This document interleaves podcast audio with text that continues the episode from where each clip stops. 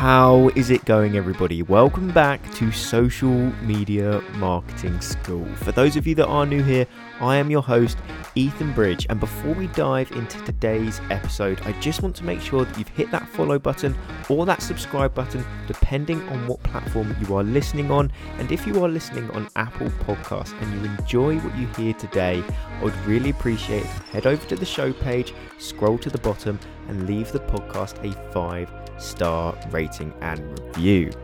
But now we've got that out the way, I just want to start off by saying thank you all for tuning in and let's dive straight in to today's episode.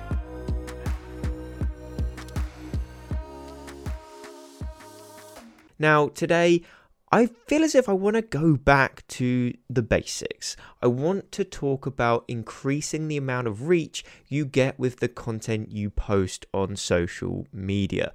I feel as if, as content creators, our main goal is to reach as many people on the platform as possible. It shows that your content is well reciprocated, people are seeing value from it, and that what you're doing is actually working. And there's a lot of benefits from increased reach. It's more eyeballs on your content, it means you grow your audience, it increases the chance of you getting new clients and getting more product sales.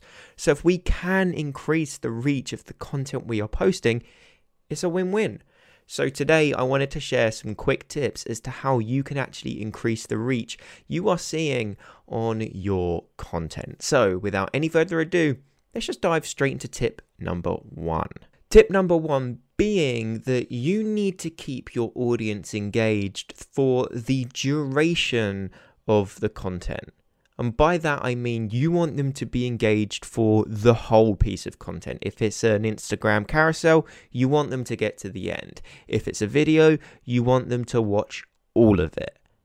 Video content being an easy one to explain, with video content, the algorithm is going to look at the average watch time of the video that you have posted. Now, let's say, for simplicity's sake, that it is a 10 second video. Now, if people are only watching the first two seconds of that video, that's an average 20% watch time. That's not great. But if you could get almost all of these people to watch 9 or 10 seconds of your video, that's a 90 to 100% watch time. Now, the algorithm's going to compare these numbers. If it's seeing that a video is getting on average a 20% watch time, it can gauge that that video clearly isn't that interesting. People aren't enjoying it and are scrolling on because they're getting, on average, 20% of the way into that video and then moving on to the next piece of content. So it's going to look at that information and go, well, we're not going to push this content out to a wider audience because the people that we've shown it to already clearly didn't enjoy it. However, if you had a 90% average watch time, that is a green light for the algorithm. The algorithm's going to look at that number and go, wow. Almost everybody who is watching this video is watching it the whole way through. So it's almost a guarantee for the algorithm that if they push this content out to a wider audience, people outside of your follower base, that the likelihood of them enjoying it is very, very high. So you need to be doing this with all the content you create. You need to be engaging that attention throughout for as long a period as you possibly can.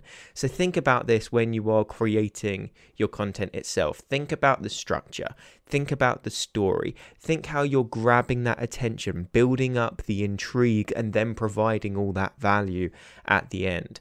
You want to think about all the ways that you can maximize the average consumption time of your content because it's a good indicator to the algorithm that your piece of content performs well. Moving swiftly on to tip number two, and that is that you should keep your language in your content simple.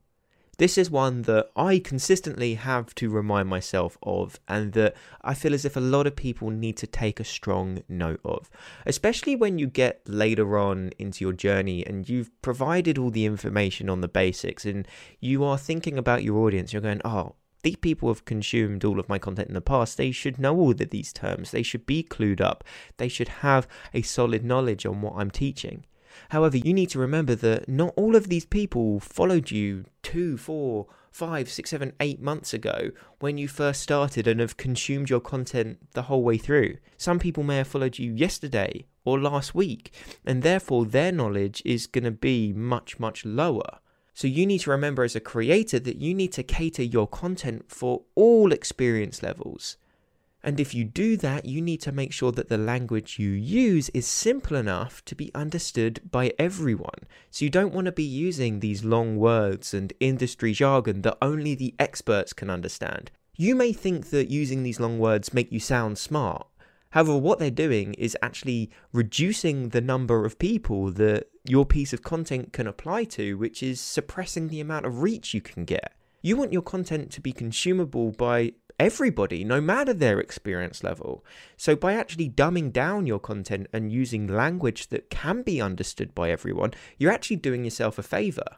The experts, the best creators, can turn a really, really complex subject into this simple, short form, easy to understand piece of content.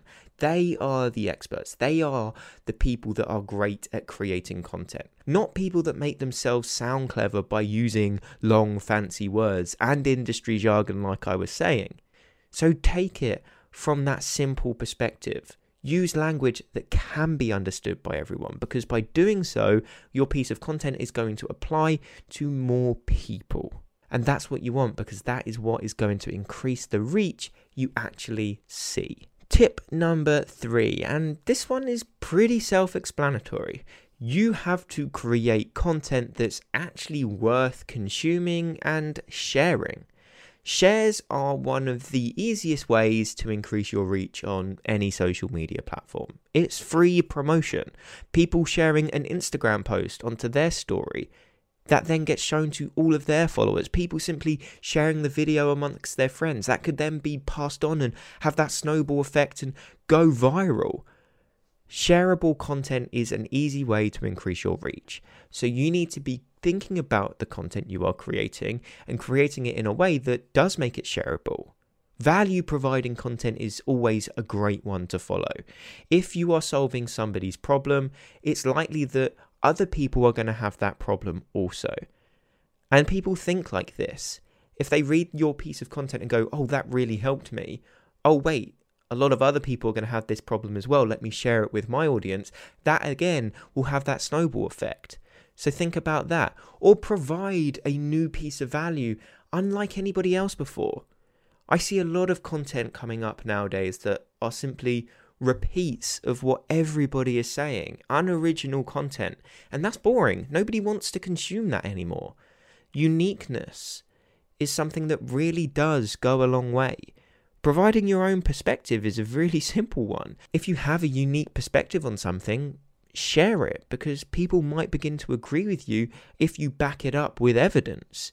And if you can do that, people are going to share that with their audience because this is a new perspective. This is a new idea, a new concept, a new piece of content, unlike something anybody has ever seen before. And that is what is going to make that piece of content shareable because it is unique. It's something new that they haven't seen, something that's actually interesting. And that's what you need when it comes to content something unique, something fun, something exciting. Because when people come across content like that, they are far, far, far more likely to share it than if it is a piece of content that is based on a concept that they've seen before. Pretty simple to understand, but it's something every single creator needs to consider because shares are an easy, easy way to get more reach on your content and attract more people to your social media profiles.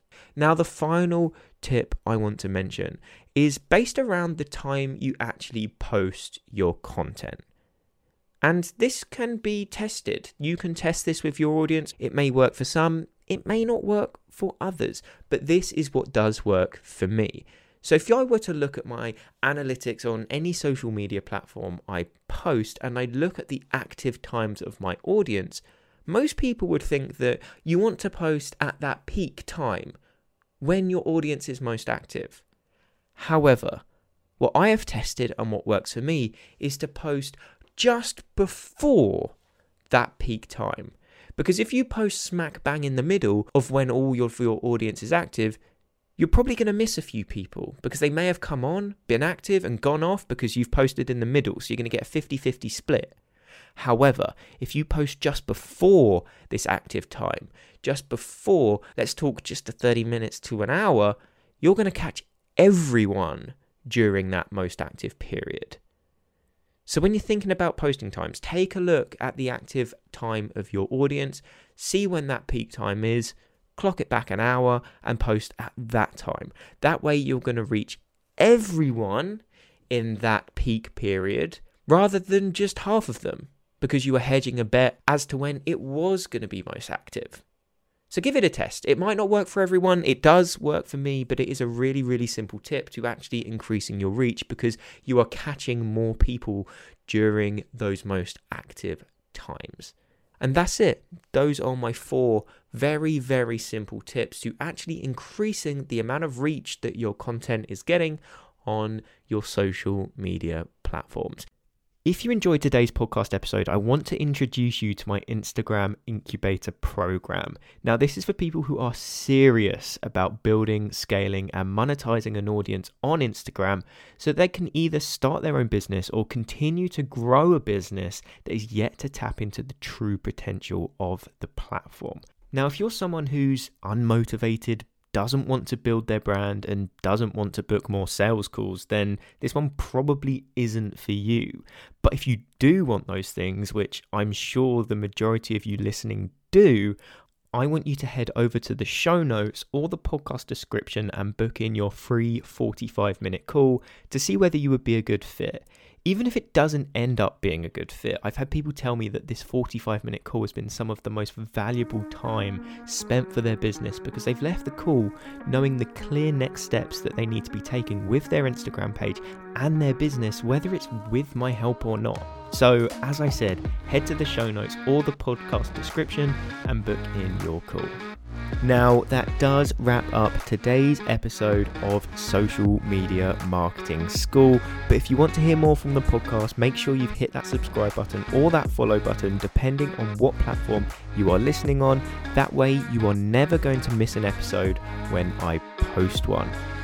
But if you are listening on Apple Podcasts and you did enjoy what you heard today, I would really, really appreciate if you head over to the show page, scroll to the bottom, and leave the podcast a five star rating and review. I cannot even begin to tell you just how much that helps me.